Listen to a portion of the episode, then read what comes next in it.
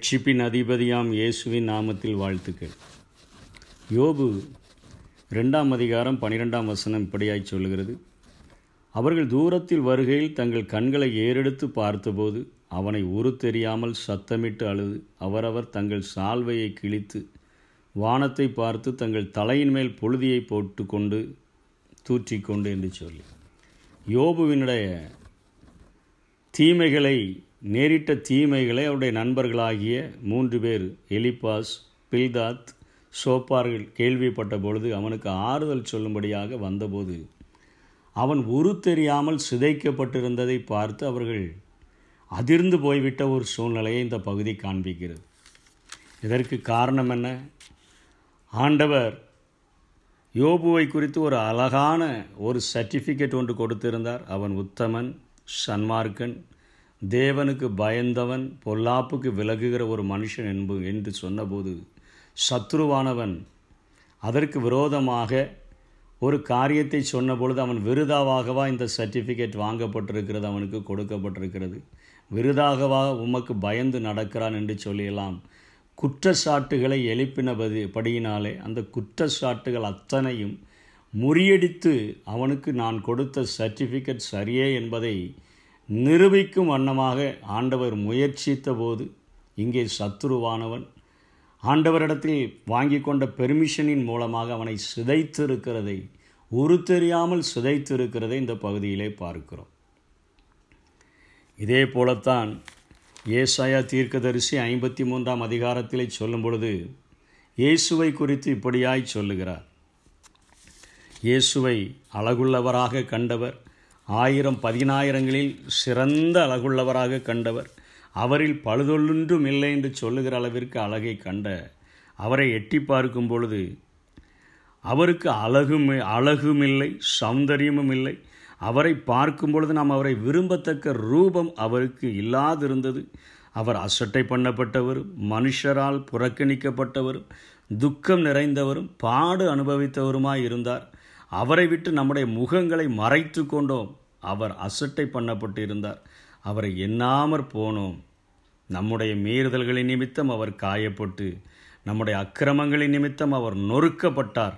நமக்கு சமாதானத்தை உண்டு பண்ணும் ஆக்கினை அவர் மேல் வந்தது என்று சொல்லி ஆண்டவர் நொறுக்கப்பட்டிருந்த சிதைக்கப்பட்டிருந்த ஒரு தெரியாமல் அழகற்று காணப்பட்ட சௌந்தரியமற்று காணப்பட்ட ஒரு நிலைமையைத்தான் இங்கே ஏசாயா தீர்க்கன் இத்தனையாய் கூறுகிற ஆண்டவரே இத்தனையாய் நொறுக்கப்பட்டிருக்கிறீரே இத்தனையாய் சிதைக்கப்பட்டிருக்கிறீரே உம்முடைய தாடை மயிர்களெல்லாம் புடுங்கப்பட்டிருக்கிறது உம்முடைய முகத்திலே காரி உமிழ்ந்திருக்கிறார்களே உம்முடைய தலையிலே முற்கிரீடத்தை வைத்து கோளினால் அடித்திருக்கிறார்களே உம்முடைய முதுகெல்லாம் உளப்பட்ட ஒரு நிலத்தை போல மாறியிருக்கிறதே நீ உமக்கு விரும்பத்தக்க ரூபம் நாங்கள் எங்களுடைய முகத்தை மறைத்து கொள்ளுகிற அளவிற்கு நீர் சிதைக்கப்பட்டிருக்கிறீரே. இதற்கு காரணம் என்ன என்று கேட்கும் பொழுது ஏசாயாவே அதற்கு பதில் சொல்லுகிறார்.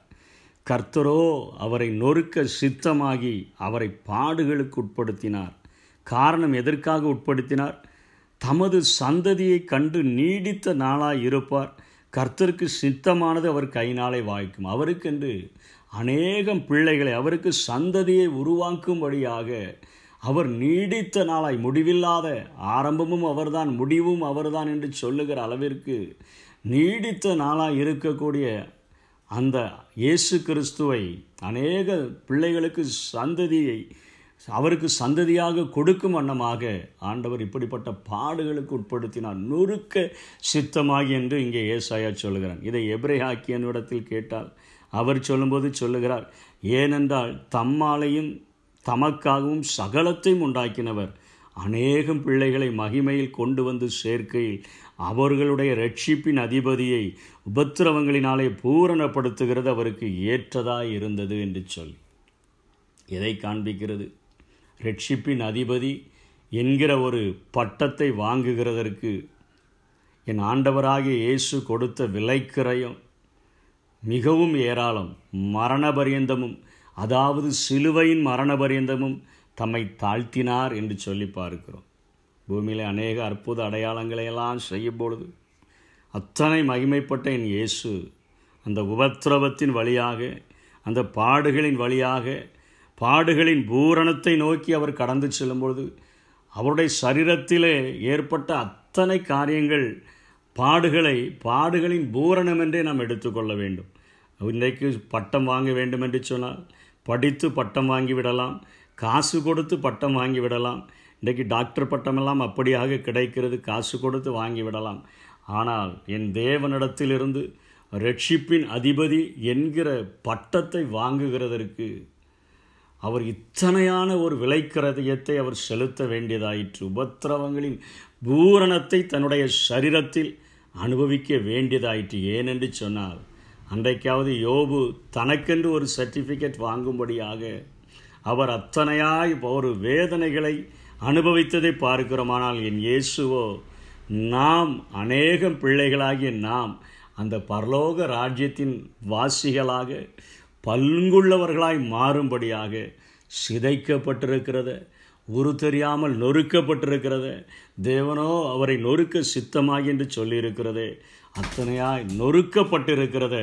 என் வேதம் நமக்கு அடையாளம் காட்டி கொடுக்கிறது. அநேகம் பிள்ளைகளை மகிமையில் கொண்டு வந்து சேர்க்கை.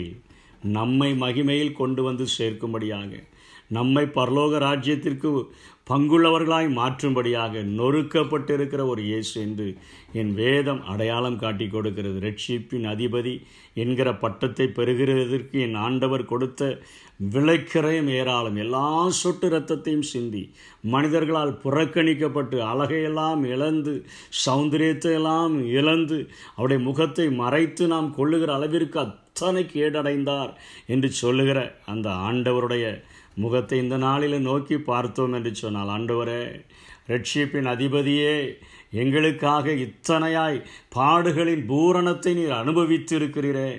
எங்களை மகிமையில் கொண்டு வந்து சேர்க்கத்தக்கதாக பரலோக ராஜ்யத்தின் வாசிகளாய் மாற்றத்தக்கதாக இத்தனை விலைக்கரையும் செலுத்தியிருக்கிற உமக்கு எங்கள் வாழ்க்கையை அர்ப்பணித்து நாங்கள் வாழ்வோம் என்று தீர்மானித்து வாழ்ந்தோம் என்று சொன்னால் இந்த பரம அழைப்பிற்கு நாம் பங்குள்ளவர்களாய் மாற முடியும். அப்படிப்பட்ட கிருபைகளை தேவன் தந்தருள்வாராக. ஆமை நித்திய ஜீவன் பெற நீதிமானாய் மாற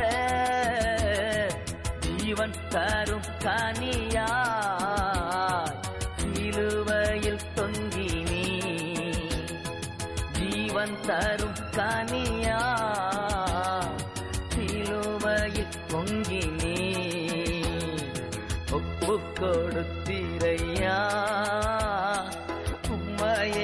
எனக்காக உலகின் ரட்சகரே உன்னத பலியாக.